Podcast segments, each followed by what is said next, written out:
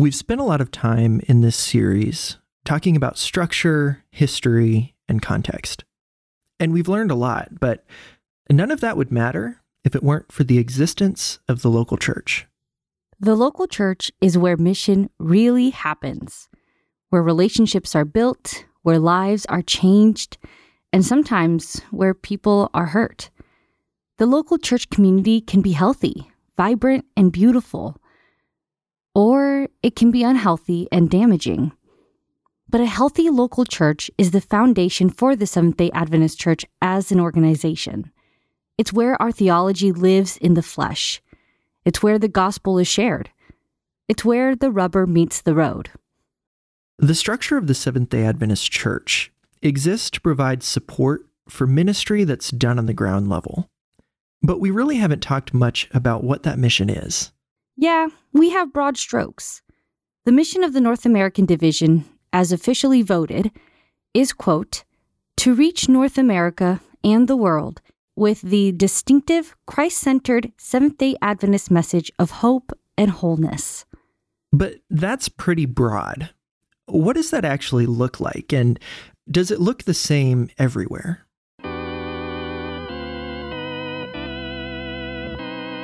I'm Nina Velato. And I'm Caleb Isley. This is How the Church Works, a deep dive into the inner workings of the Seventh day Adventist Church and why you should care.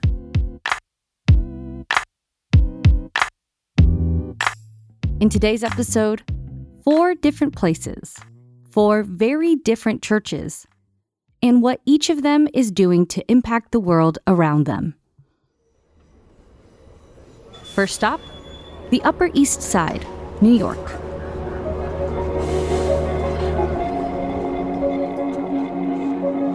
So, my name is Todd Stout, and I am lead pastor at Church of the Advent Hope, which is the building is physically located in the Upper East Side of Manhattan. We're here in the heart of the city and rooted in the heart of the city. And uh, I have been here, just celebrated our 12th anniversary here in uh, New York. And my wife and I moved here. She was six months pregnant, and now we have uh, three kids, all born and bred New Yorkers, all born within 10 blocks of the church building here. So we have uh, integrated ourselves not only into the city, but into the, the neighborhood here in the Upper East Side. Advent Hope is located centrally in the Upper East Side. It's a few blocks from Central Park, a 10 minute walk from the Metropolitan Museum of Art, and it has an interesting history, one that reflects the change that Manhattan has gone through in the last century. Yeah, so that goes back to 1956, actually before that, but uh, there was a German group that was meeting, actually, several groups that were meeting throughout the city, and they purchased property here in the Upper East Side with the intent to build a building. As the story goes, it was like German nannies who saved up their pennies literally to buy the property and build the church in a location that now is one of the most expensive zip codes in the world. They had the foresight to build here in a neighborhood we'd have a very hard time buying property in now. So we're really thankful for their for their work on that. So over the years, and particularly in, in the 1980s, but there was a transition to English. They recognized that the German population in the neighborhood, which was German at the time, was changing dramatically. And so they made a strategic decision to be more inclusive and switch over to English as the primary language. And that opened the door over the next few decades to really become a multi ethnic church, which today I think one of the defining features of the congregation is that it's incredibly diverse and, and multi ethnic. The people that make up the community of Advent Hope reflect the same diverse backgrounds and experiences that make up the collection of humans of New York? So, New York definitely is diverse. With that said, I think Advent Hope reflects that really in, intentionally, in even ways maybe the the city doesn't always represent that. In that we have diversity, certainly ethnically, but also uh, socioeconomically, and other aspects too, including age diversity. We have really young little babies, and we have older folk as well. And so that really brings kind of rich dynamic to the community. And again does represent the city with that said sometimes the city can be somewhat segregated certainly in areas and so it's really cool to have a congregation that matches the city if not even excels in in the area of diversity when you think of the term worldly what comes to mind it's often used as a derogatory term something that others people outside of one particular bubble advent hope has been referred to as a worldly church. But worldly, for them, means something different. Yeah, we lean into that idea of, of worldliness. So that that certainly can have negative connotations, but we've leaned into the fact that there is a worldly aspect that is positive, and that means engaged with what's happening in the world and in our local community and our city. And so that side of the worldliness, like aware of what's happening, aware of the needs, aware of the hopes and dreams of, of society at large, like we we do lean into that side of the worldliness, if you will. It's a little tongue in cheek using the worldliness term because it's a little provocative, but that's what we mean, I think, when we say worldly. And again, I think that's a really important element if you're going to be a church that's connected to your your community at large that you've you've got to know what's going on you got to know what the hopes and fears and dreams are of the community and we certainly have tried to be intentional about that but then we also have just people who are engaged in you know everything from local government to business in the city obviously and those people are connected with what's happening in the city. Within adventism there can be a culture of distrust and even fear when you talk about cities. Because Adventist theology often revolves around revelation and potential persecution. Many Adventists think that we shouldn't have a presence in cities or that we should remove ourselves from the culture around us and run to the hills. But that's not what everyone is called to do. Later in life, Ellen White recognized the need for Adventists to work in urban centers, where there are a lot of people with a great amount of needs needs that Adventism can address both spiritually and physically. I personally love and appreciate operating in an environment that is secular because I think it allows us to engage uh, Jesus and Christianity as a whole in a fresh way. People are not as as burdened by some of the baggage that comes with being in a overtly Christian culture to be thoughtful about your language and you have to be thoughtful about the way you talk about people using terms like us and them and making these divisions that are kind of these false divisions are not helpful. I think there's just an awareness that we've had to have of like on any given Sabbath worship gathering or quite frankly any any gathering we have, it's not unlikely that we're going to have people who are engaging with Christianity for the first time or certainly engaging with Adventism for the first time. So that shapes how we talk about people, it shapes how we talk about ourselves. Again, I think that's been a positive rather than a negative overall. So, yes, there are challenges, but it's a lot more fun to to try to figure out how to work through those challenges and think of them as opportunities rather than barriers that we have to overcome. In New York, everyone has somewhere to be. People are busy, tired, and spread out. Manhattan is only about 13 and a half miles long and 2.3 miles wide. But because there are so many people crammed into so little space, it takes a long time and a lot of planning to get anywhere. Most people use the subway system, and if you're traveling from the outer boroughs, it can take almost an hour to get into the city. So, how do you do ministry where people don't have time? You give them what they need community. We've spent the last three to four years really intentionally trying to build community groups. So, groups that were meeting throughout the week that had specific aspects that they were, were focusing on or, or attributes that they were doing. But then there are a lot of the other other things, you know, obviously we have fellowship meal is a big part of just like uh, you know a lot of adventist churches that's a big part of actually what we do we have young adults throughout the city who are here and everybody not that young adults are the only ones looking for meals, but uh, to come together and eat together, I think is is particularly a, an element that we like to do together, young and old. And so that is a huge part of actually our ministry, providing a a regular meal. We have a group that serves at a homeless shelter.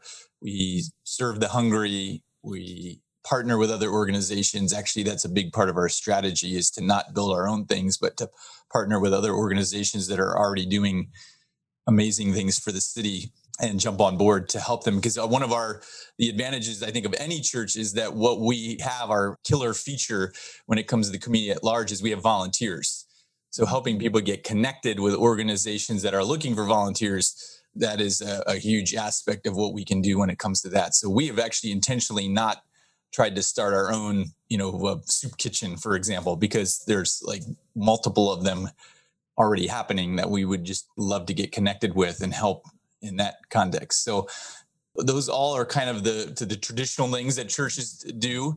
We try to do them thinking that everything that we do really is a representation of of Jesus and be thoughtful about the fact that anyone is open to be involved in these activities. And so again, we may have people who are engaging with Christianity for the first time join us for a worship gathering, a, an opportunity to help the hungry, to be at, at one of our own meals.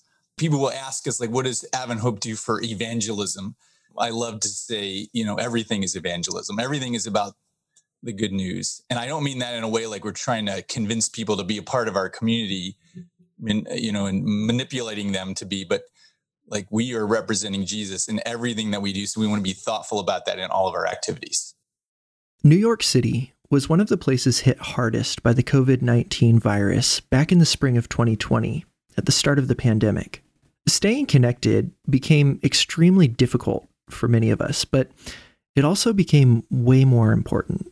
You know, one thing that we really intentionally did, so we did go virtual with everything. Obviously, our worship gatherings are the, the most obvious element of that, but we had a long, long discussion series of discussions about what we were going to do for worship, whether we were going to stream mm-hmm. worship or whether we were going to somehow keep the interaction element into it. And so we streamed for three weeks and decided this is not fulfilling our purpose. So years ago, we went through this intentional process of identifying what our purpose and our mission and our strategy is going to be. And that has guided us through this process. And our purpose is really rooted in living in worshiping community with God and loving community with each other. And so community is at the heart of that. How can you have community if you're not able to interact with each other? So mm-hmm. that purpose helped shape how we did worship. So we said we're going to not do the streaming because streaming is something you watch. And on top of that, there's millions of hours of things to stream on Netflix and you know HBO Max and Disney and every church on the planet. So we're going to do something that uh, is not streaming, and so we've just stuck with Zoom and went all in on trying to make Zoom as interactive and awesome as it can be. Obviously, Zoom was not made for worship gatherings. So we've tried to, I mean, we've talked with technicians at Zoom and everything, figured out the music. We hired a videographer recently, which is a big step for us to run video through Zoom but then we also have the uh, the interactive element of like people are you know we have an interview of people live literally on the spot. People we have a time to interact we do breakout rooms and all of that has really i think helped enhance the community. So we have people who say like the community is stronger now than it was pre covid and the online element has facilitated that. So the community groups which we had a policy of not doing online community groups before COVID. They're all online now, and I would say flourishing more than they ever have. So obviously, we want to be back together in person at some point, but we have we have not met in person outside of a few pop-up gatherings in Central Park when it was warmer, and everything has been completely online. And we're going to stick it out until it's really safe. We talked to Todd in January 2021. Several months later, Advent Hope began its phase one reopening which includes in person worship services that require pre registration. COVID stopped everything in its tracks, but many churches have been able to find renewed mission and innovate with how they do ministry. but more changes might be on the horizon.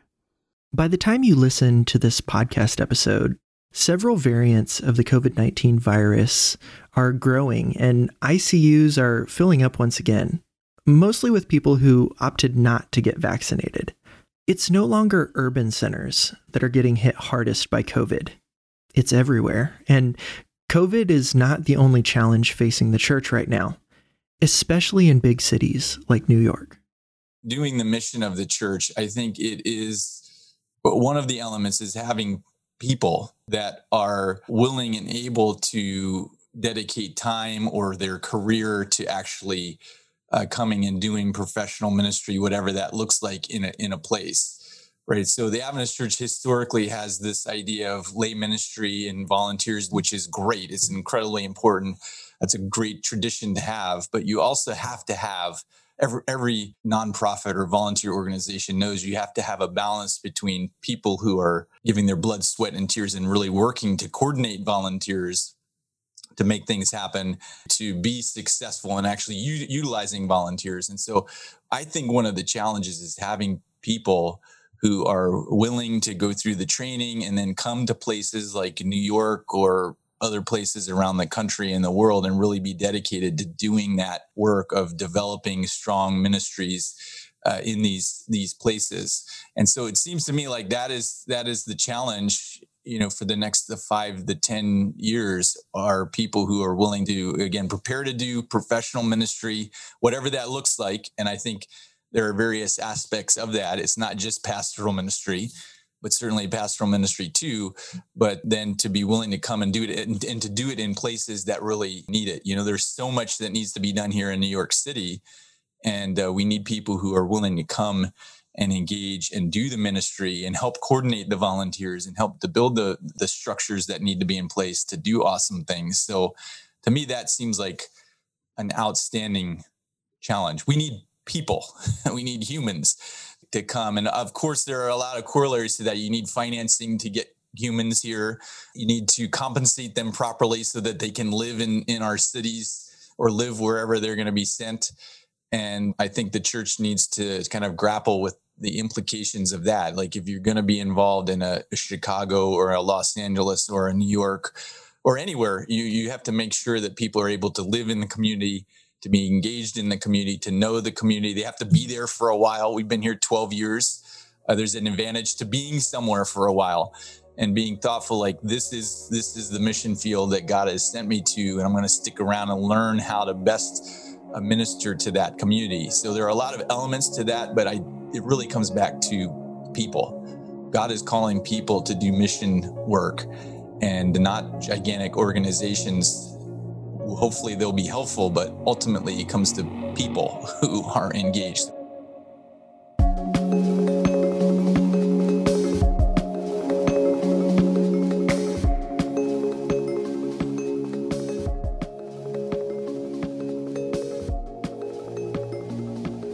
You, Pastor Todd Stout and the Church of Advent Hope for chatting with us.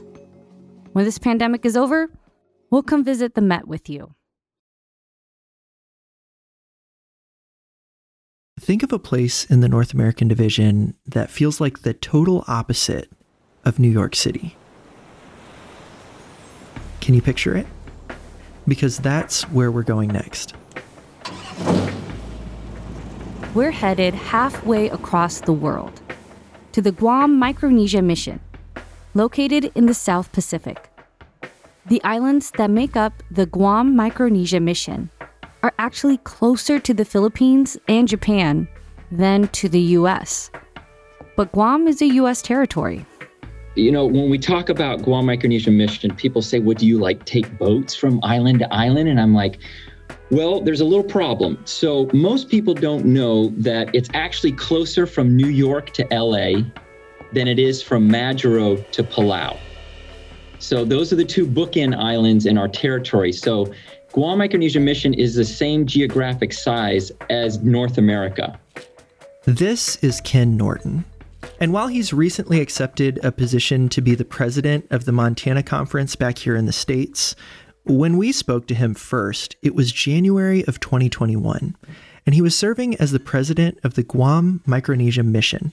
and he loved it. So, so passionate that I, I made a rap. I call it a poem because I get in trouble if I call it a rap. It's what we use for student missionaries, you know, to, to recruit SMs. Um, I tell them, you know, guys, it takes 30 seconds, which isn't a lot, to tell you about a place that's really human and hot. Guam, Micronesia is the place to be with sandy white beaches and a deep blue sea. But it's not those things that make it so great. It's the people, the kids, let me tell it to you straight. It's the most fun thing you could ever do to sit a little island kid down next to you and look into the eyes of that beautiful face and tell him about the Jesus of amazing grace. So, what kind of things will you do when you're here? A lot could be said, but this I will share. You're going to teach, preach Sunday at the beach, and then the next Sabbath do a little outreach. So get up your courage and your holy ambition and come join the team at Guam Micronesia Mission. It's fun because God's work is so fun. It, it is it's it is the most rewarding thing. These SMs student missionaries go home. Any of our volunteers that come out here, you go home life changed. You spend a year in a classroom with you know 35 kids jumping all over you and just that whole that whole piece. And it's it's very rewarding. So that's one thing that makes it really fun for us. Much of the mission work that's done in these islands is done by student missionaries. Adventist colleges have student mission programs that allow students to take a year off and serve in a mission field. These can range from task force positions in the mainland us to teaching english in korea to serving in Europe or Africa. Or, in the case of Guam Micronesia Mission, spending your year teaching and serving the island communities that reside on the islands like Palau, Yap, or Majuro. Education is a pillar of Adventist identity and work, and it's something that's been exported all over the world. Really, education out here is this tip of the spear for us for it is our evangelism engine um, we've we've got schools. Uh, you know, as much as we'd love to say, "Hey, our schools are built around our churches," it really is the opposite. Our schools have been here for a long time. Um, we we have several of our schools. They're 400, 450 kids. Just a great community that's very supportive. When whenever whenever I arrive on any of the islands and I'm in immigration, and they ask any questions, I just tell them I'm I'm here to visit the SDA school, and it's just automatic stamp, move on. And then as, as I'm walking away, many times one of them will say, "I graduated from SDA," you know. So there's a lot of loyalty in the islands for our education system. So our churches are many of them are vibrant. They're they're very strong, helping and working in partnership with the schools. We've got 22 churches that are spread around the islands in several groups and companies.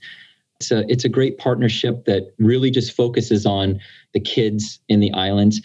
And and what many people don't realize is that let's take Ebeye for instance. You know, Ebeye is a tiny little island that has 15,000 people on it. It's 80 acres, all right? It's 0.14 square miles. It's tiny, but they're all packed in 15,000 people packed on that size. Half of them are under the age of 18. Even though the Guam Micronesia mission is now under the North American Division territory, Adventist presence there on the islands didn't start with missionaries from the United States. It really started back in the 1930s. Palau was the first place. There was a Japanese pastor that ended up, uh, while it was under Japanese jurisdiction back then, that started the work there, started an Adventist group there. And then it pretty much stayed there until right after World War II. Um, it was in the late 1940s where two one of them was a nurse in the military started a service here on guam 1948 had a family that was baptized. They, it's really neat story, but just short. They one of them one of the soldiers was walking through a village, and he would just start up a conversation. It turned to spiritual things. He was an Adventist guy, and then they, as they talked about it, the family said, "Do you know of?" Of a church who believes that Saturday is the seventh day. And so he's like, Well, yeah, I just happen to know that. So they had this conversation, ended up baptizing the whole family. They became the core family that then just began to grow. And so the headquarters was set up here. And right after the work really began in Guam was when the Guam uh, SDA clinic began back in the 1950s. Our clinic still is really the premier clinic. I mean, I know I'm partial, but you know, it's it's on the island. You everybody knows SDA clinic, and so actually, when I am introdu- introducing myself, if I'm meeting people I don't know, I just tell them, yeah, I, am president of Guam Micronesian Mission, and we I helped oversee the SDA clinic. Oh yeah, yeah, yeah. Okay, so that it makes the instant connection. It's really a hospital uh, without beds. It's we we do everything at this clinic. There's 200 employees. It's it's a it's a large operation. Uh, so they they have all different providers that do different branches of, of uh, medicine. Once we established our school, and the school started in Palau, it started in Guam. It just was a trickle effect because so many people come through Guam um, that it just began to be, hey, can you help us start a school in this island? So slowly over the years, and it was in the 1980s where really the student missionary program kicked up to where SM started coming over until now we we're heavily reliant. We have about 120 volunteer teachers a year that that come out. This year is particularly devastating. I know we're going to get to the COVID thing in a minute, but our islands are still locked up. I mean, as we're talking, there's there's nobody coming and going except for Guam and Saipan. So it's been neat to see them pull people from the churches and just try try to keep our schools going. It's been a slow growing history and and I think for us, our passion now is look, we're we're we've we're only in 26 of the 92 islands. We have got we have no choice. I mean, I I make this joke, but I'm not gonna I'm not gonna stand before God in the judgment. He's like, you know, uh, well, I know he's going to say, "Okay, it's time. It's time for it's time for me to go and get my kids." And then, you know, uh, when an angel comes and says, "I'm so sorry, you know, we can't go yet. There's still 66 islands where nobody's ever heard the truth about." Well, who, well, who's in charge down there? You know, I know it's not God's not like that, but I'm like, I'm not going to be the one to be like, "Well, that's me," you know. what I did no, we we were, you know, we actually bought a sailboat two years ago where it's a full size boat, a yacht. Really, it's almost 60 feet that before COVID, we were just really getting this thing launched and ready to go to try to reach some of those islands because many of them don't have airstrips and so forth. So it because everything's so far away and it's and we're so and people are so isolated, it's it's been difficult for the work to to continue on through there. But that's a little history and and we're just excited about the future. With the islands being so spread out, one of the biggest challenges facing those who want to do mission and humanitarian work with the people on the islands is access. How do you physically get to some of these remote islands? You know, we have two islands right now who are saying, please, whatever you got to do. They already, they literally went, they bought, they shipped in from the state boat, they shipped in everything to build their own school. And they're like, we want Adventists to run our school. So we just we haven't been able to get in there, um, and and so we're going to stick with the pattern that works, which is most of these places we go, we want to start small schools. When American culture comes into contact with another culture, there are things that tend to seep in and damage those we come in contact with. Both in more remote places and back here on the mainland, indigenous cultures have suffered as a result of American influence. One example of how this works can be seen in food. In many places, processed American foods have really taken over. Food deserts, uh, areas that do not have fresh produce within a two mile radius, are a major problem, and they're causing health issues within these populations. A rise in American influence and culture has disconnected these communities from their traditional food cultivation processes there's lot lots of big health issues that thank you thank you america for opening up the shipping lanes back after world war ii that just you know many of the islanders have, had, had told me when i was especially working in palau they said we miss the days of of just being able to live off the land and so forth. And now our kids all they want is pringles and coke.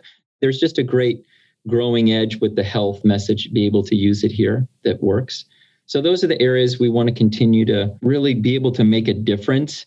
And this brings us to a really important question.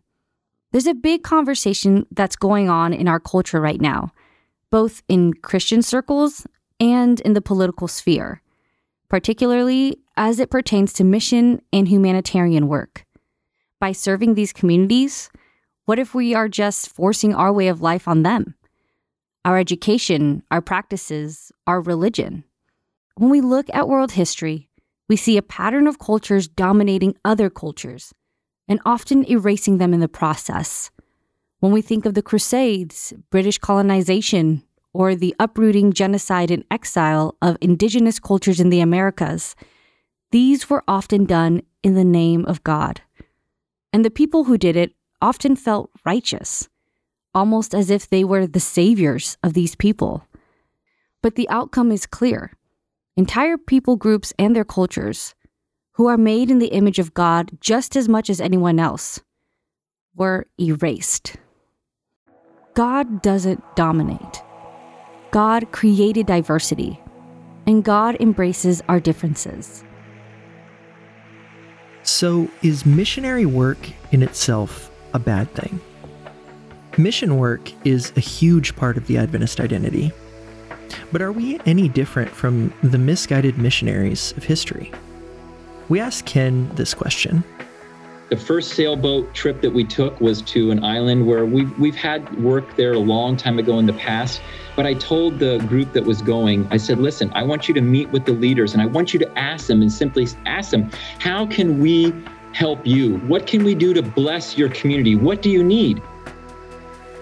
And as they sat there, the elders and leaders in the island said, simple. One of the things is water. I mean, 80% of us have dysentery all the time because we our our water catchment systems are not good and you can help us with that. I mentioned before we started this that I want to be able to things that we're doing that can help other people, other places. And I, I'm sure you've already had this discussion with people in the past and podcasts, but you the church has to ask the community what they need and how can we fall. It, we've got this thing so reversed for so long that we just we want them we're going to provide you this and if you can't have it well that's too bad. That's not the way jesus worked. He was very much how can i how can i serve you? So that's the kind of the, the method we're mode we're taking people who do work in the islands often learn to understand respect and even appreciate the culture of the people that they are serving with any ministry context there are unique challenges, but there can also be strengths. The same, similar as in a Western context, but in, in the island context, family units are very tight. They're, you don't win individuals here, you win families. And that makes it a, a, a, big challenge because we always think about an evangelistic series and then somebody just coming and then no, they, they they'll in Guam they've told me I've had people that have come and they said if I join you, my family will literally they'll just completely cut me off. And this is these are huge families that are very tight.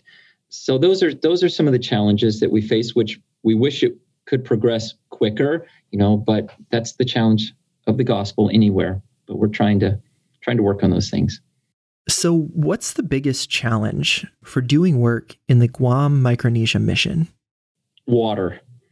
I mean, that's that's the most difficult piece. Is that the island of Palau patrols water uh, the size of Texas. That is what they're supposed to keep. You know, it's just it's beyond comprehension of how vast it is out here, uh, separating, keeping us separate from those places that we we need to get to. So I would say that's really number one is figuring out the practical way to to even get into places to serve them. And I think number two is the very beautiful cultural aspect of community which creates a barrier and, and makes it more difficult for the gospel and for truths of Seventh Day Adventism to get to to get into places because because of that tight knit community, which is a amazing. This is one of the things that draws us to mission and draws people to be missionaries is to work in places where you're instantly included as family. I mean, you show up at a place and they just literally will feel like you've known these people your whole life and they invite you to their house and eat and crack open the cold coconuts for you and sit around and just that's just that's beautiful. I think cultural differences there are nuances in every island but for the most part island culture in itself is very uh, you, you can kind of apply the same to all the islands. They're just very cordial very loving, open arm people who give you the shirt off their back, just very, just beautiful people. So I, I think that that is one of the reasons why when they connect with the gospel, they realize that's what Jesus was too. I love how different cultures, and we've worked in Thailand, my wife and I have, you know, been different places, and and I realize that in each culture, I feel like God has preserved in their culture a beautiful aspect of Him. It's just like that gem that this culture shows a certain aspect of who he is. And of course, every culture has their negative, dark sides, but the some of those beautiful pieces, you're like, that's just like what Jesus is, is like. People who do missionary work are often given an invaluable gift permission and opportunity to question your own culture.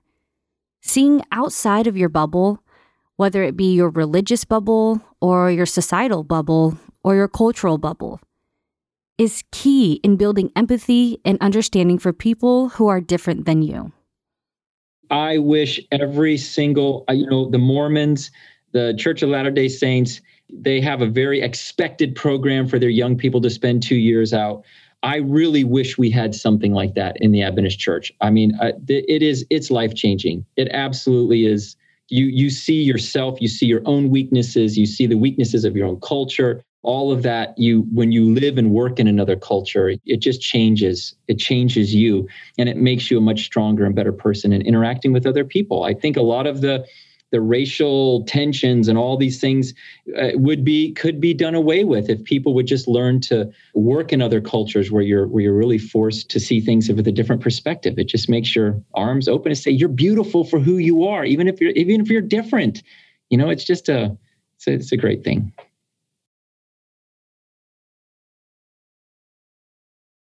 I'm going to step way out here and we're going to finish this with another rap. Is that okay? Some will cross their arms and give a little sneer. Why is this pastor rapping when the end is near? Because the mission field's empty and the fields are white. That's unacceptable in the Lord's sight. This isn't rocket science. Let the picture be clear. God wants you to serve out of love, not fear. No arm twisting or emotional tugs. This ain't about teary eyes or Sabbath morning hugs. It's about obeying the master's call. It's a choice you make to rise or fall. So rise to your feet, leave the others in the pew, and answer God's call. He's calling you. Do you think it's fair? That we've got Jesus to share, yet many of us don't care that there's people living in despair. Some live in a nightmare, yet we won't go there to answer someone's prayer. Man, get up and go somewhere. Just get up and go somewhere.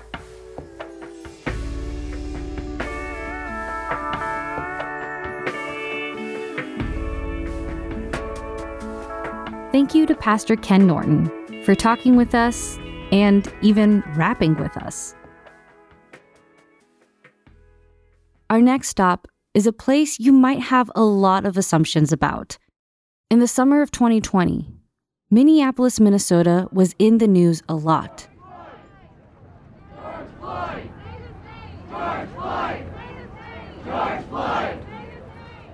After the killing of George Floyd at the hands of a Minneapolis police officer, Stories about unrest and rioting in Minneapolis blanketed the news coverage of the city.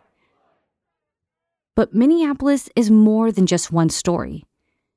We wanted to talk to two pastors who actually live and work in Minneapolis to give us a full picture of what their city is like and how they meet the needs of their community. Hey, my name is Sean Lee. I'm originally from South Korea. I love this place. I love the city. I love our community here. I'm here serving Southview Seventh day Adventist Church as a senior pastor. Since 2016, on top of what I do as a pastor, I serve the city of Minneapolis as a police chaplain. So that's been ongoing so far. While many Adventist churches only have one pastor, some churches have a team of multiple pastors, and Southview is one of those churches. Pastor Darnisha Thomas is the associate pastor there, and she focuses on children and youth. She's also the director for children's ministries at the Minnesota Conference.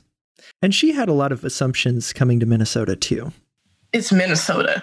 Like, who's out there in Minnesota? Is it like all I knew was Mall of America, Minnesota Timberwolves, Minnesota Vikings. I went to Minnesota in 2015 after GC and I was disgruntled and I had to do a youth retreat. And I said, why do people want to live out here? I will not be caught dead in Minnesota. So let's just say God had the greatest sense of humor by sending me to a place that I did not expect I was going to be. Just like other churches, the missional focus of Southview has morphed over the years as the demographics and the needs of the community around it has changed. Yeah, Southview Church was established in 1958. And it is interesting that it was a kind of conference project with the local congregations where they felt like they needed a church congregation south of Minneapolis or metro area. So they purchased the building first. It's not a con. They purchased a building first, and they had the charter member of 120. They got together and they became church. And yeah, it's been interesting. They bought a church from Richfield Lutheran Church. So a lot of Lutheran churches around here in Minneapolis and metro area and entire Minnesota, I guess. One big changes that I, I see when I saw the picture when they started was uh, cultural diversity. Now we have is totally different. Like back then, it was kind of one ethnic group church, and now I mean, we average somewhere around 24 to 26 nationality represent every Sabbath before COVID. I mean, after COVID, I don't know, but before COVID, um, and um, yeah, we the church was there for a long time, and church members like love it. Our head elder, for example, he was born in 1958 when the church began, and this church is like his life, entire life. The great thing about moving outside your bubble is that you're often pleasantly surprised by what you can discover out there. We all have assumptions about certain regions, about rural communities or urban communities, and about the hopes, dreams, and problems facing the people that live there. But actually exposing and immersing ourselves in them challenges these assumptions. I used to live in Maryland and Washington, D.C., like East Coast, typical metropolitan area. To me, Minneapolis was like, it's kind of city, but it's not like city, but it's not country, but it's, it's a kind of mix with everything. I didn't expect this much cultural diversity here. We have a lot of refugee programs out of Hispanics. Uh, I think one of the biggest Hmong community uh, in the United States in the St. Paul area we also have a lot of African refugees coming to this uh-huh. community as well. A lot of Muslims too. And it's actually been my first time ever seeing, because when you have like translations, you have Spanish, English, French, and then you see Arabic. Right. And I was like, wow, I never thought about that before. And it just shows how like intentional Minnesota is trying to be as far as diversity and inclusion they still have some things they got to work on, but it, it's a good start. Twin City Metro area is pretty open and adapting changes. Like first Muslim women elected as con, you know, to the Congress, Ilhan Omar is from from here. So I don't know. I can say there's a lot of positive or negative attentions for that for political reasons. But what I'm saying is people are accepting and they're they they're open to see some changes taking place in the community. So I think that's very very positive. And uh, me being an Asian guy, I don't really feel like I'm one of those minorities. I just feel comfortable in the community. In our church, I'm the only Asian, well, not only Asian, only Korean guy, but I just don't feel like I am minority minority. I don't feel that way. So this is a great community for me and my family to be around. Like many city churches, the reality that many of the members commute to church and don't necessarily live in the community that the church is located in is a challenge. It means that the churches need to be even more intentional about building relationships with the community around it. People just don't know us. Or people know us is because we are the congregation, always bring tons of cars around the neighborhood on Saturday morning. And they kind of didn't like that. And that's not the good, really positive PR for the for the community. So like I was like, okay, we need to study our community more. We are a commuting church. We don't have church members live really close by the church building.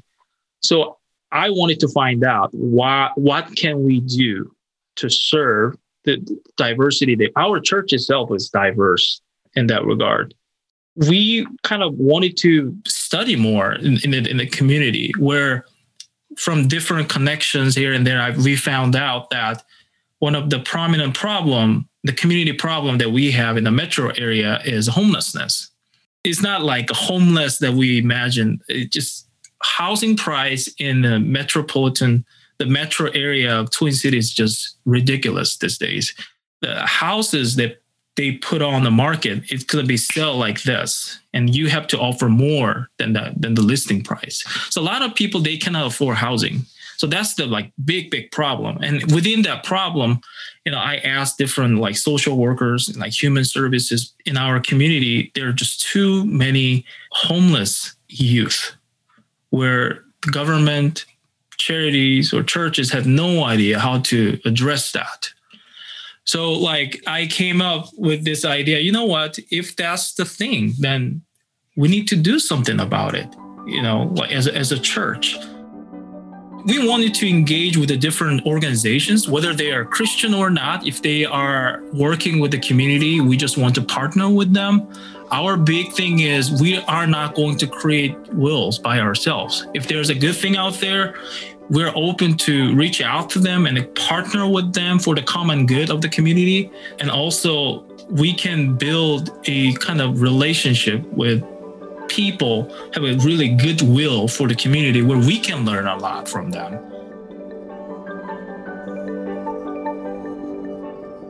Each church decides how they want to serve their community. And there are really endless possibilities in how to do that because everyone has unique needs. And you never know how the relationships you build with people now will influence your ability to serve them later. Since I'm in the police department, some connections, when there's something happening that I get a lot of volunteers from our church to involve in supporting first responders. For example, when we had a Super Bowl two years ago, there were a lot of Southview volunteers out there to serve meals and to serve the first responders who came and that's the coldest time of the year here. One of the biggest ways that a church can serve the community is just being present. When we develop relationships with the people around us, we can be aware and attentive to their actual needs. When I first came in, I was told that in Minnesota, they're known for top of the line education system. But when I started talking with the teachers, I said there is an achievement gap. Of course, housing is, is a factor, food insecurity is another factor. We have um, an indigenous group, um, Native American population as well. And you see that there's some challenges there as well. And I know as someone of color, as a, as a Black pastor, my first response was to join the NAACP chapter in the Minneapolis area. I did that because I need to know what's going on. The NAACP or the National Association for the Advancement of Colored People, is an organization that identifies and addresses factors that create and reinforce inequality. Because it spent over a hundred years doing this work, each chapter has its hand on the pulse of what's really affecting its communities. Things like education, mental health, and the need for prison reform and restorative justice and civil rights. From Darnisha's experience, Organizations like this are invaluable partners for people trying to understand the needs of those in their communities. So I wanted to sit in to see how I could help as a pastor, how my church could help, and how we can um, connect. And so far, I've just been checking in. I sat in on a couple of meetings, and even as far as children is concerned, just being able to learn like the resources needed. Darnisha also checks in and partners with organizations like the Ronald McDonald House, the Youth Service Bureau, and the Minneapolis Crisis Nursery, which seeks to help kids who might otherwise fall through the cracks. Not every kid is dealing with the same struggles. So when churches partner with multiple organizations that are already doing the work, they can serve more kids than they would be able to on their own. So it's just how do we connect? How do we build that kind of relationship with these individuals, with these children? So I'm able to just try to connect more. I was trying to uh, to build more relationships with the public school system. Um, though we have a church school, but I know that we have kids who are also in the public school system, and just being able to minister to these individuals, I was able to show up to a couple, I did a couple visits with our teachers that were serving in those areas and just even being able to connect with some of the students and some of the teachers there was an experience because they're like, oh, there's a pastor that's visiting that's visiting me. So my approach has always been the ministry of presence. And when tragedy hit Minneapolis in May 2020, the groundwork that Pastor Sean, Pastor Darnisha, and the members of Southview had cultivated in their surrounding community through the ministry of presence enabled them to minister to their hurting community in deep and profound ways. This was not something happening to others. Southview was a true part of the Minneapolis community. I think George Floyd is is a sad reality that all of us to kind of had to process. And more depressing thing is just because of this politics involved in this, because of this year election. I was like, when I saw that the police building burning, burning, I was like, okay, I think I will see this uh, on the election ad for the rest of this year. We have a big portion of our congregation are uh, African immigrants or African Americans, and just cross the race line. Everyone was disturbed. We published the statement right away with the help of Darnisha.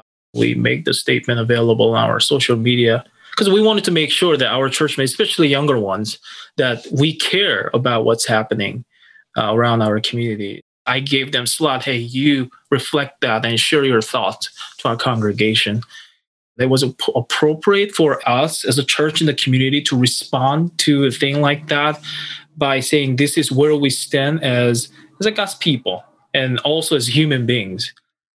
I, I'm involved in the Minneapolis police. I'm not a police officer though, but I know the people. I work with the people. Our church was involved with that people some people have this perception that Pastor Sean is a police chaplain, he's a pro police guy. I'm not. I'm a firm believer of Adventist presence should be everywhere.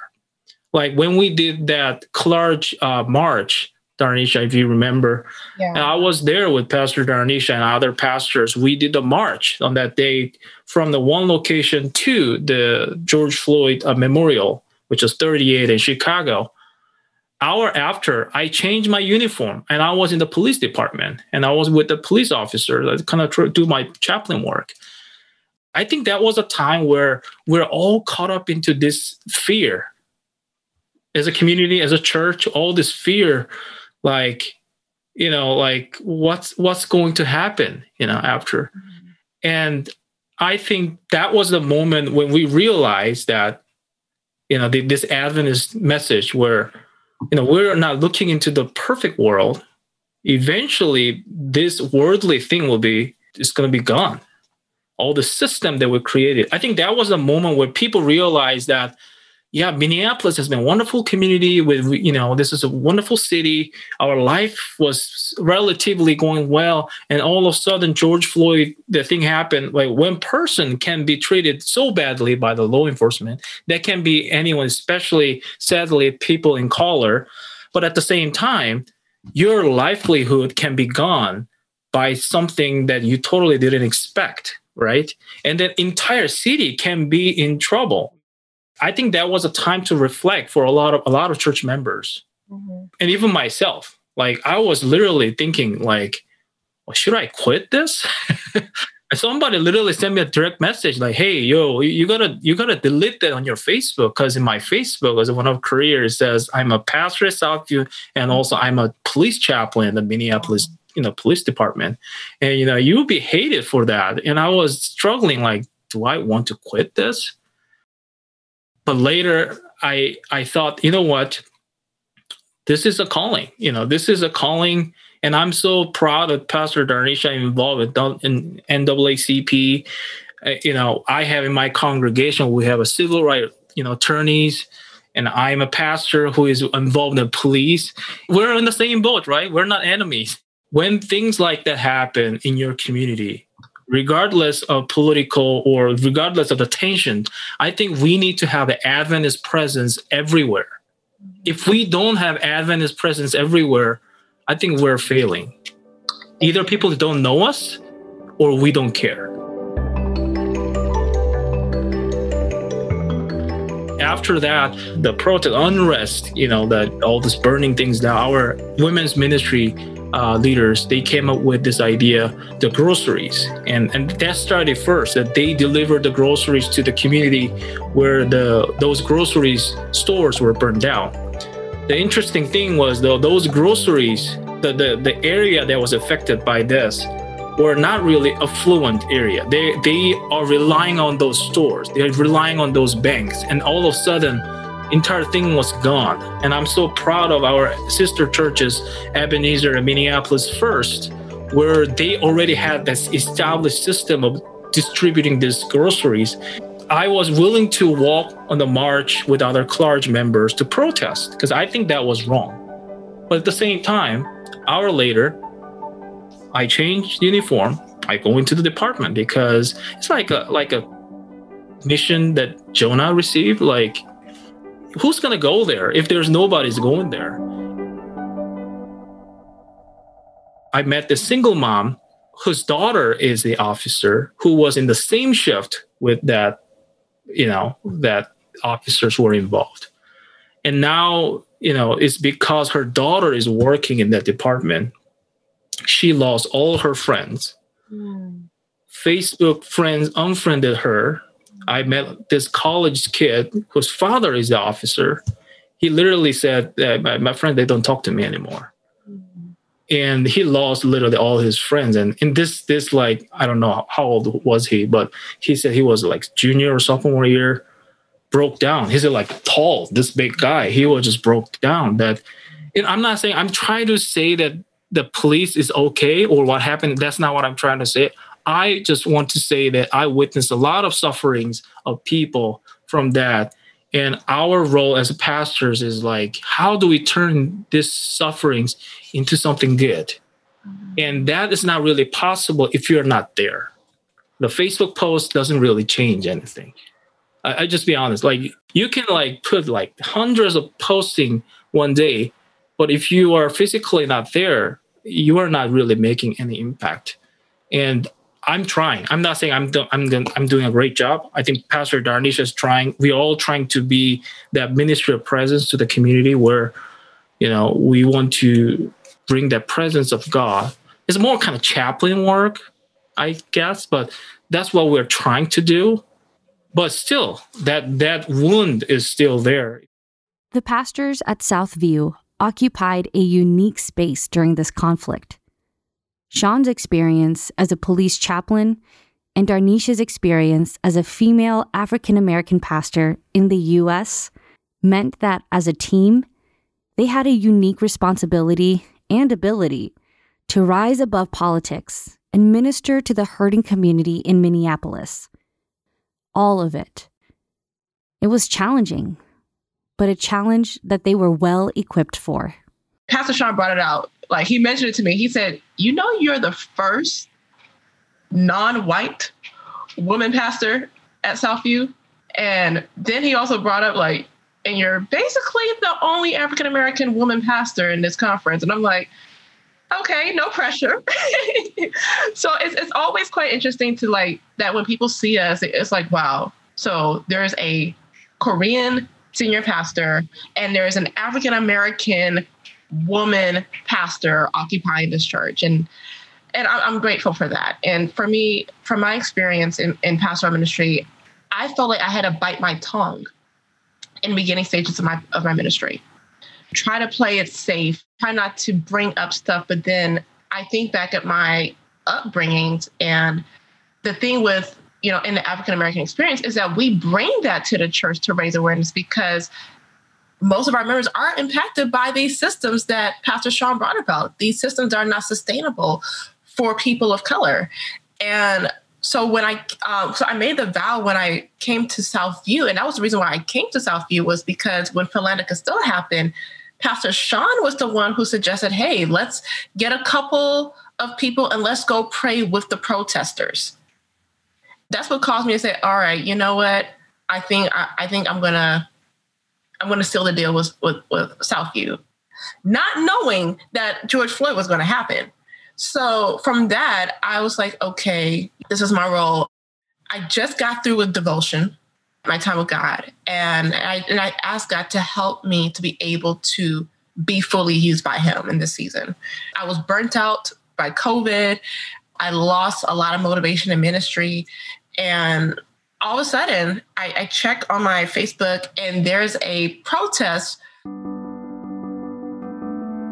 My first reaction was Pastor Sean. I text him and I said, Hey, are you aware of this? Because I wanted to know how he was doing. Because just to, you know, it was really hard to see, um, you know, my senior pastor who serves as a police chaplain, like to go through that. And, you know, I was moved to tears because we were we were getting texts whenever he was out, like, "Hey, we just found out someone broke into the police precinct," and I'm like, "Oh my gosh!"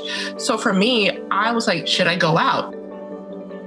where George Floyd was killed was 15 minutes away from Southview Church, from our from our congregation.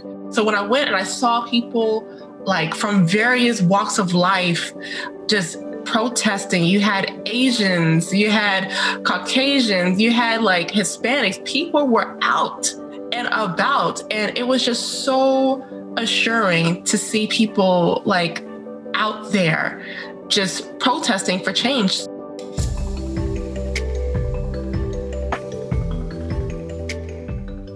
And then there was a sister, just a, a passerby, and she said, they better go to the police precinct. I'm not going. I'm not marching over there, but I'm gonna drive over there. So I'm like, all right, sis, I'm gonna follow you. We stopped by closer to where the police precinct then, and we just got like a, you know, we marched the, the last couple of legs out there. She said, okay, this is pretty close, so let's just pull over. I see like there was a police car that was close, and there was people that were about to just give them a piece of their mind, uh, to say the least. But what I noted, and I had a picture of it. I had, a picture of it, and there was a part where one of the protesters said, "Leave them alone. Let's get back to the mission." So instead of them about to like, you know, let this police officer like, you know, get whatever they whatever's expected, they said, "Let's get back to the mission." Let's get back to the mission. And that was really affirming to hear that. It showed that it was a peaceful protest. I could say that, like just for being out there in the trenches. I had a friend who got arrested. One thing that really stood out to me while she was getting arrested, she said, It's okay, guys. Jesus got arrested. And guess what? He also died because he loves you while she was being arrested. And I said, if that is not witnessing, that is not preaching the gospel, then what is? We have an Adventist um, youth that was shot in the cheek um, for peaceful protesting. Like we have a lot of our kids, our youth, they were out marching. And it was really affirming to have my senior pastor with me to support. And, you know, as an African American pastor, it was hard because, you know, I think about, you know, this could have been my dad, this could have been my brother my father survived Jim Crow South. So, of course, it really hits home. Pastor Sean was right. We were all raw. I was raw. Like, I was the epitome of raw. I just, I went on to the prayer vigil and I said, I'm not speaking to you as your pastor, as your woman pastor. I'm speaking to you as your black woman pastor. I'm fed up. I was just tired. I, I, I, just got so sick and tired of being sick and tired because before George Floyd, we heard about Ahmaud Arbery who was shot while jogging. So that all of that just came and just manifested. And I just got, I was tired and I had to give myself permission to lament. I've had people that had a problem with me speaking out as a pastor, but I said, I have been biting my tongue for too long. I have been, I, I cannot see my people die like this. I have my kids who are worried if they're next. I have women, my women's group who are afraid, not sure if their son or their or their husband will come home in one piece. I have black girls who are afraid if their dad is going to come home alive, if their brother's going to come alive, if their uncle is going to come alive. I cried to I cried to so I cried to Sean. I cried to my um I cried to so many people. Like that was the most vulnerable state, and it got to the point that I had to take a mental health day because I'm like I don't feel like being a pastor right now. Like this is so I think like for those listening, give yourself permission to lament because um, I think you know we have a prophetic message, and I was a weeping prophet. I was literally Jeremiah. Like it, that's just and, it, and it's natural. It's a part of it because you're acknowledging your feelings. You're giving yourself permission to feel. You're able to express that, but at the same time, I think one thing that I tell people is you have to feel the pain in order for you to receive healing. So when I say ouch, you know, if I have a fracture, I'm going to acknowledge that it's bleeding and that my bro- my bone is broken, and I'm going to cry a little bit to acknowledge the pain. But after that, then the healing takes place. And it's not a band aid healing. You got to clean the wound. You got to stitch it up. You got to let it heal from the inside. And that's something that I wanted to mention to my members. Um, and I've and I always have this quote that says, "Don't expect to evangelize someone you're not willing to advocate for." And that's something that, and I and I said it everywhere I go because it's true. Because if we're talking about preaching this three angels message, if we're talking about preaching Revelation and Daniel and trying to get people coming to our revival series, what have you done during this situation? Are you viewing them as a person? Do you see them for who they are? Or are you just using them as a mere number? And that was my goal was I don't want the people that come to my church to think that they're a number in my in our membership books. I want to view them as who they are. I want to see their color because God does see color. People say, I don't see color. No, God sees color. Look outside, look at creation. What I really appreciate with my senior pastor, Sean, was that we did a sermon series about the image of God last year. That was what caused me to strengthen my theology of being out and and having this ministry of presence he mentioned we are called to share this image of God. George Floyd's passing, his, his death, was a representation of an image of God that was defiled. I've always made sure is that whatever I do in ministry and even my personal life is based on that theology of how we view people. And now I'm in a better place and now I have hope. I'm able to get that sense of hope that this is all going to be over and everything's going to be made new and that you know god god's goodness we can still see god at work despite the crazy stuff that's happening here and that's something that i'm grateful for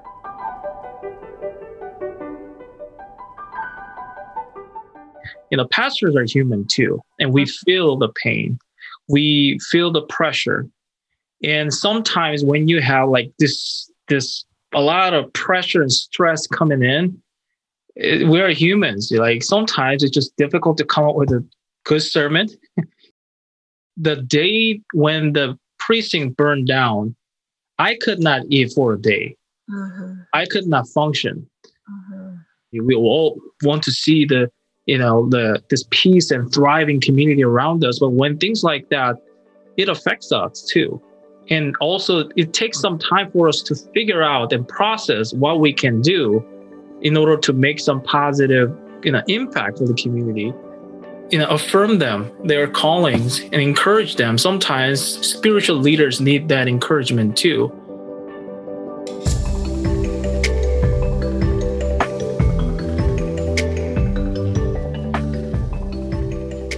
Big thank you to Pastors Darnisha Thomas and Sean Lee of the Southview Seventh day Adventist Church for taking the time to speak with us sharing their stories and calling us to remember that we're all human beings.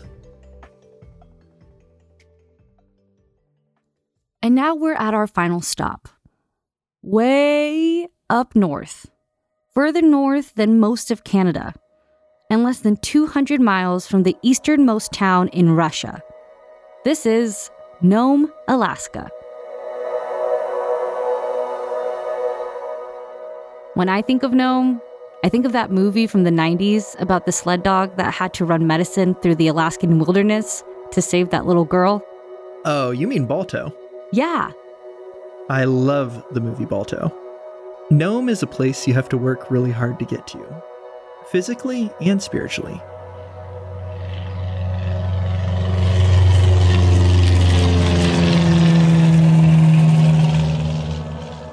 You go through enough moments to where it's like it's like, God, really, why do you have me here?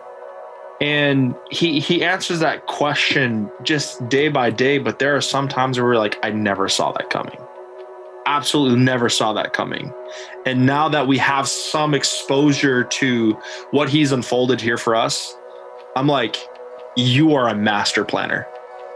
And I just got to shut up, look up, and listen up. Like, for real, because you have some serious plans that I.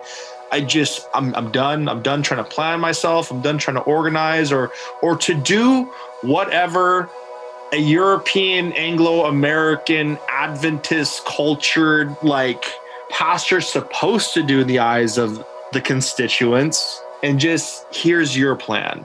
And I'm like, wow, this is definitely why I signed up to be a pastor. I'm like, God knows exactly why you're here because you have an area of ministry that He wants to tap into that has not really been broken into due to the confines of what Anglo American Seventh day Adventist culture, pastoral ministry has boxed us into. And as a native Alaskan, I have struggled with that. How am I going to be native Alaskan and be true to my roots and be Seventh day Adventist as well? So, my name is Chad Anguson. I am a local of Dillingham, Alaska. I grew up there for the first 10 years of my life. And Dillingham consists of mainly a seasonal kind of cash crop, which is salmon. I've been a commercial fisherman, gill netting on a 32 foot boat for about 16 seasons of my life. And we would fish every summer. But in 1998, God took our family down to Keene, Texas, which blew my socks off culturally because I was like, wow, this is a so much bigger of a world than Southwest Alaska. And that's really I've been an Adventist my whole life. But culturally, I have not known what Adventism was in an Adventist hub. And the whole scene in Dillingham was if you were the strongest and if you could beat somebody up, you know, and and if you could put somebody down, you know, with your your flashy put downs, or if you can get into the partying scene, if you could drink a lot or smoke a lot and, you know, whatever hookups you have, like that was the cool thing. But you go to Keene and it was like 180. It's like, if you got perfect attendance, that was the coolest thing. If you got like all A's and B's, that was the cool thing. If you got principal's honor roll, which was all A's, that was the cool. Like people looked at you like, whoa, you're so smart. And so this whole world just kind of like blew my mind. And it was, it was different. While he was at Walla Walla, Chad studied engineering and he came across an article that asked If you had enough money, would you still go to school? And what would you really want to be? And I stood back and I was like, I was in the middle of calc, right? I was calc midterms, chem, GChem midterms, and I'm like, I don't want to be an engineer. Like, if I had all the money in the world, I don't want to be an engineer. I go back to my dorm room after reading this article and I open up the door, and one of my friends there, he looks at me, and I grew up with him when I was in Keene. And he goes, Hey, I just got into talking to my mom, and she thinks you'd make a great youth pastor. I was like, What? I dropped my key card and I looked up at the ceiling as if God was there. You know, I was like, Really?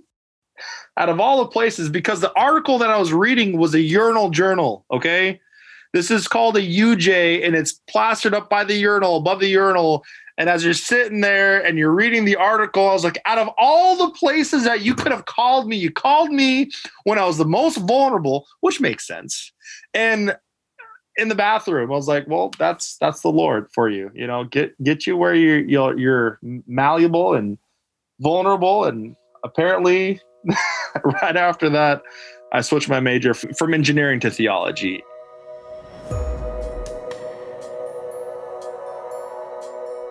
And then shortly after that, I graduated, got married, and this is where my whole life changes.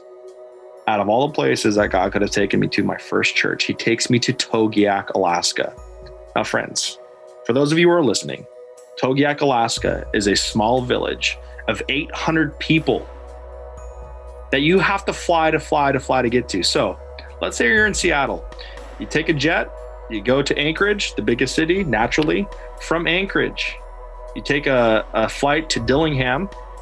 And then from Dillingham, you take a little six seater, what we call them puddle jumpers, to Togiak. And there, when you land, and you're like, where are we landing? And you see this dirt strip that shouldn't be a runway, but it is. You land and you're like, this is where you're going to start your ministry, Chad. My wife was a city girl. She looks at me with wide eyes, and she is as white as they can get. All right.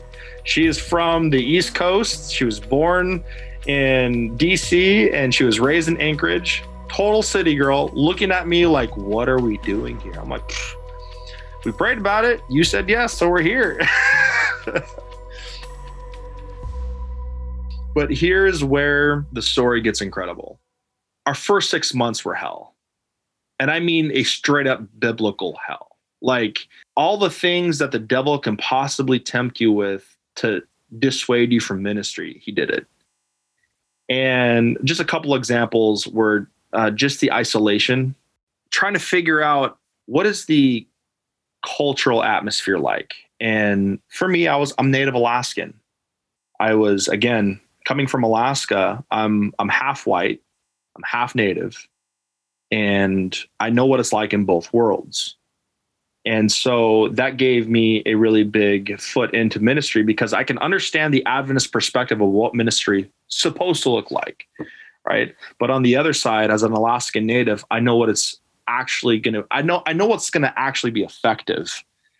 As we were doing a a little church service for the for the kids, there's a little six year old boy who sat himself in my wife's lap, and this is where the story gets good in Native Alaskan culture, to kiss on the lips is like if you're in my emotional circle enough and you've met my family and my family's met you, it's not uncommon for a younger kid to kiss another adult who's a familial friend on the lips. It's just it's just what happens. Culturally, that's what I was raised with in my family. That's just how we greeted and showed affection to each other. So I told my wife this before we got to Togiak. I was like, babe, if a kid just puckers up at you, I'm just going to give you awareness right now because I know your family doesn't kiss each other on the lips like we do. Because I know, like, compared to other cultures, we're straight up weirdos, but that's just what we do to show each other affection. And sure enough, this little six year old boy plops himself in her lap during a a church program, and then right afterwards, he looks up at her with his beady little adorable eyes, and he just puts his lips up. And it, if you could see a little brown, beautiful child pucker up his lips as hard and as wide and as big as he can, that's what he did to Elizabeth, and Elizabeth melted there was just like there was no way that she was not going to kiss this kid. And all just boom landed a big old smooch and she looked at me and i knew that look.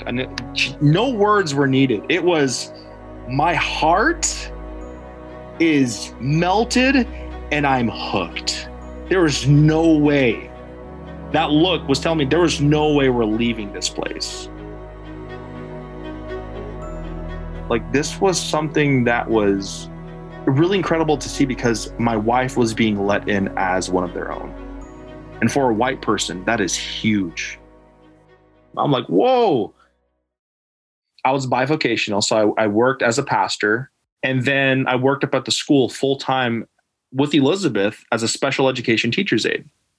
And it was amazing because I'm looking at I'm looking at an empty church, the majority. I had like six members that would come each week these were natives that were discipled into Adventism and it was still like they were they were trying to figure out how they can be an Adventist and native at the same time, just like myself, because a lot of our cultural beliefs don't fit in with an Anglo-American Seventh Day Adventist perspective of what it means to be an Adventist.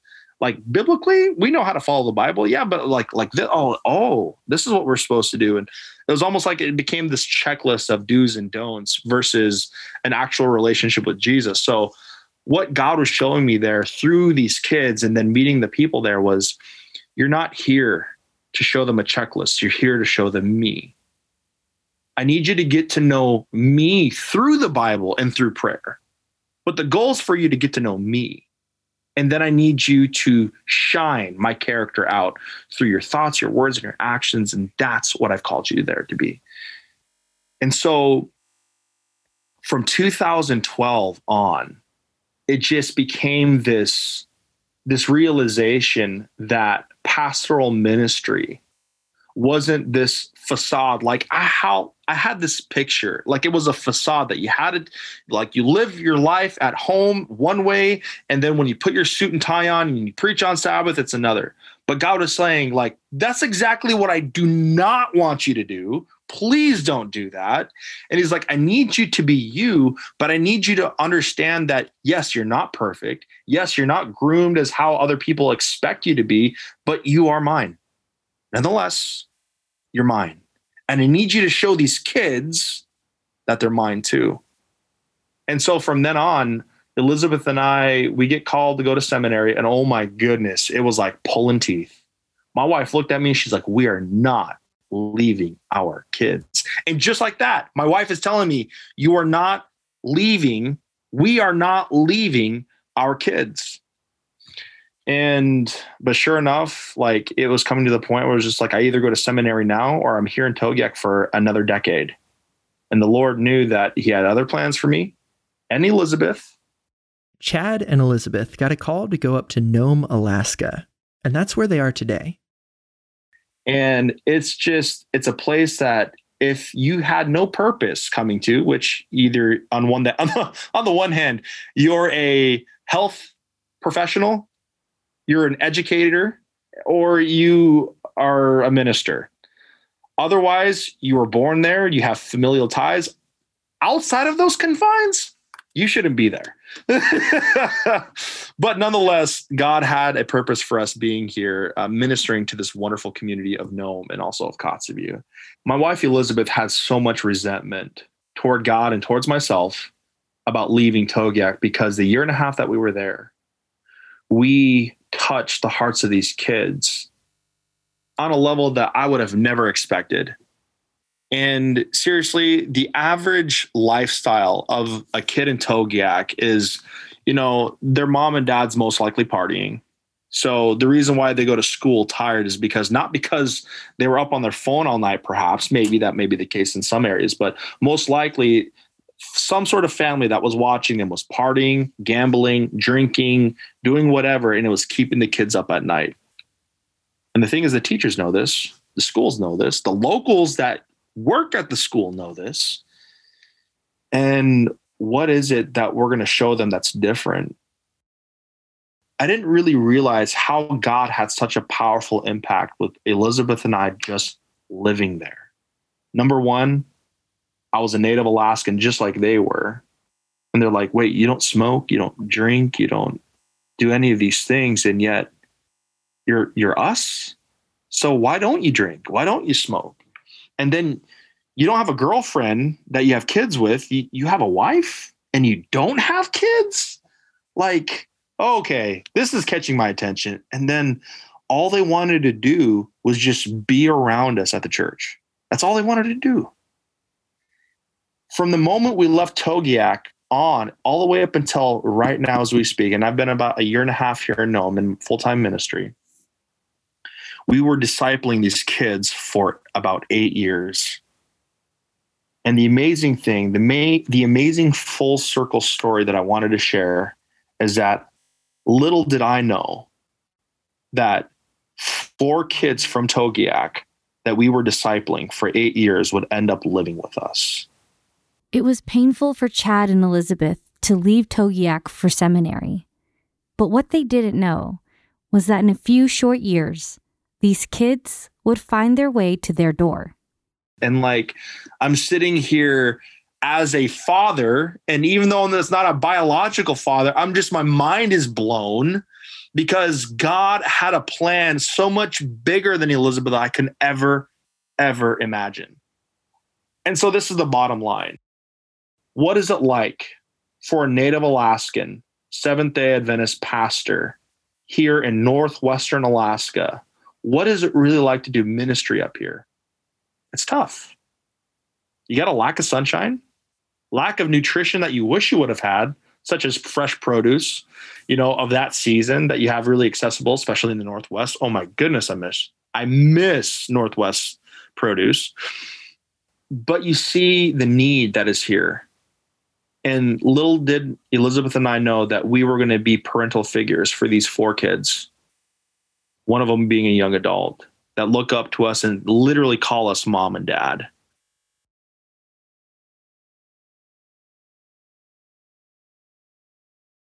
The support and care Chad and Elizabeth have given these kids through their ministry and incarnational ministry can't really be overstated. To have a loving, safe home, a supportive family in all circumstances, is something that many kids never experience. And Chad and Elizabeth are already passing it through to the next generation. Their oldest had a baby of her own earlier this spring. I did not know I was going to be a 33 year old grandfather, but that's going to be my reality, which is pretty awesome. Didn't expect that. I mean, I, yes, I am growing some grays on the side of my head, but um, not to not enough to recognize me as a grandfather. But here's the cool thing: God has incredible plans for me, for my wife, for these kids, and for anybody who just says yes to Him. Yes, especially if it's in the bathroom, like myself. God's like, hey, I want you to serve me. Yes, I'm calling you in the bathroom. Get over it. Like, no, it's just, he has such incredible plans. And here's the cool thing that I wanted to leave with you guys. These kids, when they first got into our house, didn't have expectations like they did at home. There were chores that had to be done homework had to be done. Phone time was earned by reading and doing schoolwork. And that, this was just like, what? I just can't be on my phone all day? Well, no. but the cool thing was this every time that we have family worship in the morning and in the evening, these kids look at us and sometimes we'll hear things like, with tears running down their face, letting us know that God is healing their heart. In other words, if I were to die tomorrow, but before I died, realizing that I was going to die and look back at my life, just for those moments that these kids could experience the healing that they've been experiencing, it was worth it. This was all worth it. So, what is it like to be a Seventh day Adventist minister who has uh, a mix of cultures in him? You know, it's pretty amazing because when you get past the expectation of whatever facade that we think that we're supposed to have or to live when you get past all that just kind of expectational molding i don't know what you want to call it how or how you would articulate it i would just say this that waking up the next morning just saying yes to god he will blow your socks off because he has some pretty incredible plans for you, especially when it comes to changing the lives of those who are looking up to you.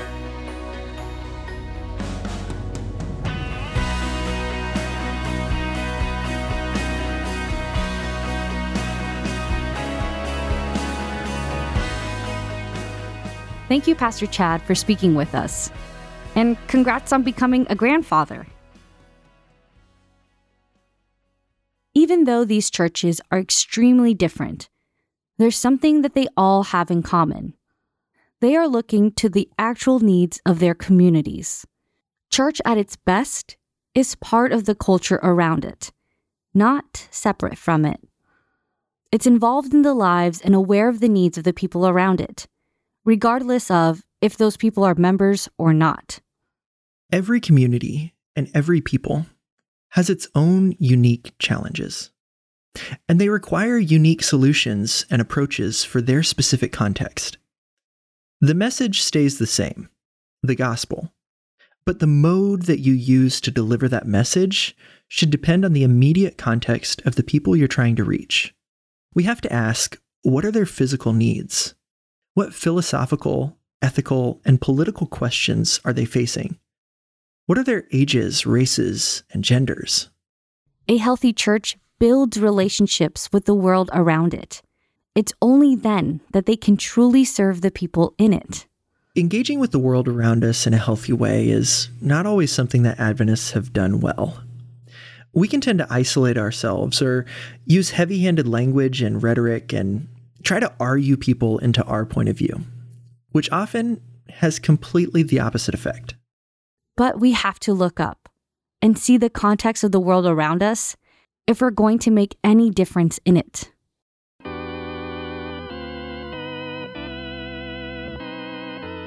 Looking back over this series as a whole, we've talked a lot about our history as a church.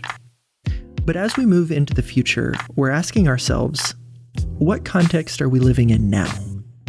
What challenges are we facing both as a church and as a society?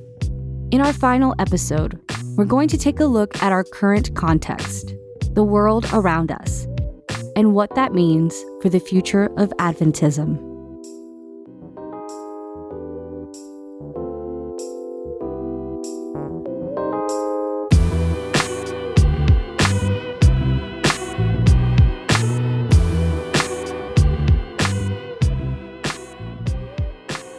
How the Church Works is hosted by Nina Velato and Caleb Isley.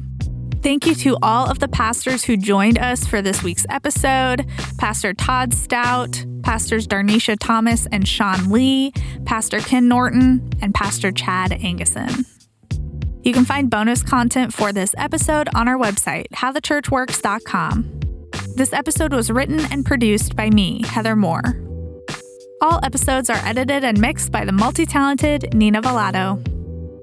Our logo design is by Brittany Colby, website and social media by Chelsea Ernina.